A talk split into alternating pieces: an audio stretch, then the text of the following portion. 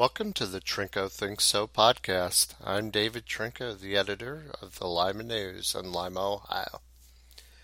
Gather round, children, as I tell you a story about a very small but bewildering time in our history. No, we're not going to talk about parachute pants or our fascination with neon colors during my younger years. No, we're going to talk about when we kept making things smaller and smaller to the point you couldn't really use them. It was the early 2010s, and companies kept saying, I can make that half the size. And they kept doing that until we ended up with ridiculous looking items better suited for a Barbie doll than a human being. Would you believe there was a day when a camera could fit in the palm of your hand? I mean, just the palm and not overlapping any of your fingers.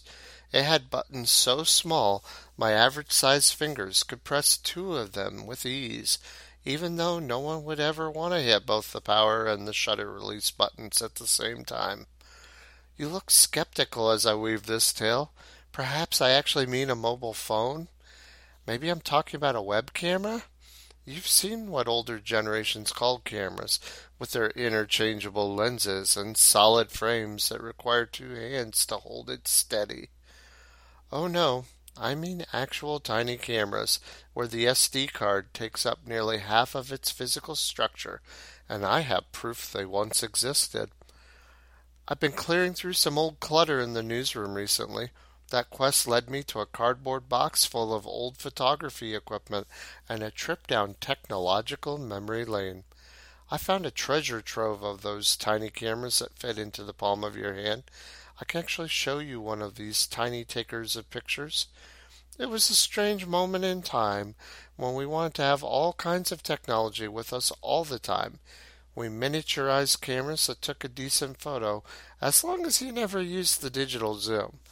We kept making audio recorders smaller and smaller too. We even made tiny little microphones. We kept buying tinier and tinier video cameras too, including some that fit nicely in one hand with your fingers wrapped around the top.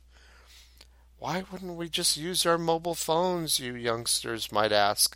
The short answer is, at the time, we were smarter than we were before then, but we weren't as smart as we are now.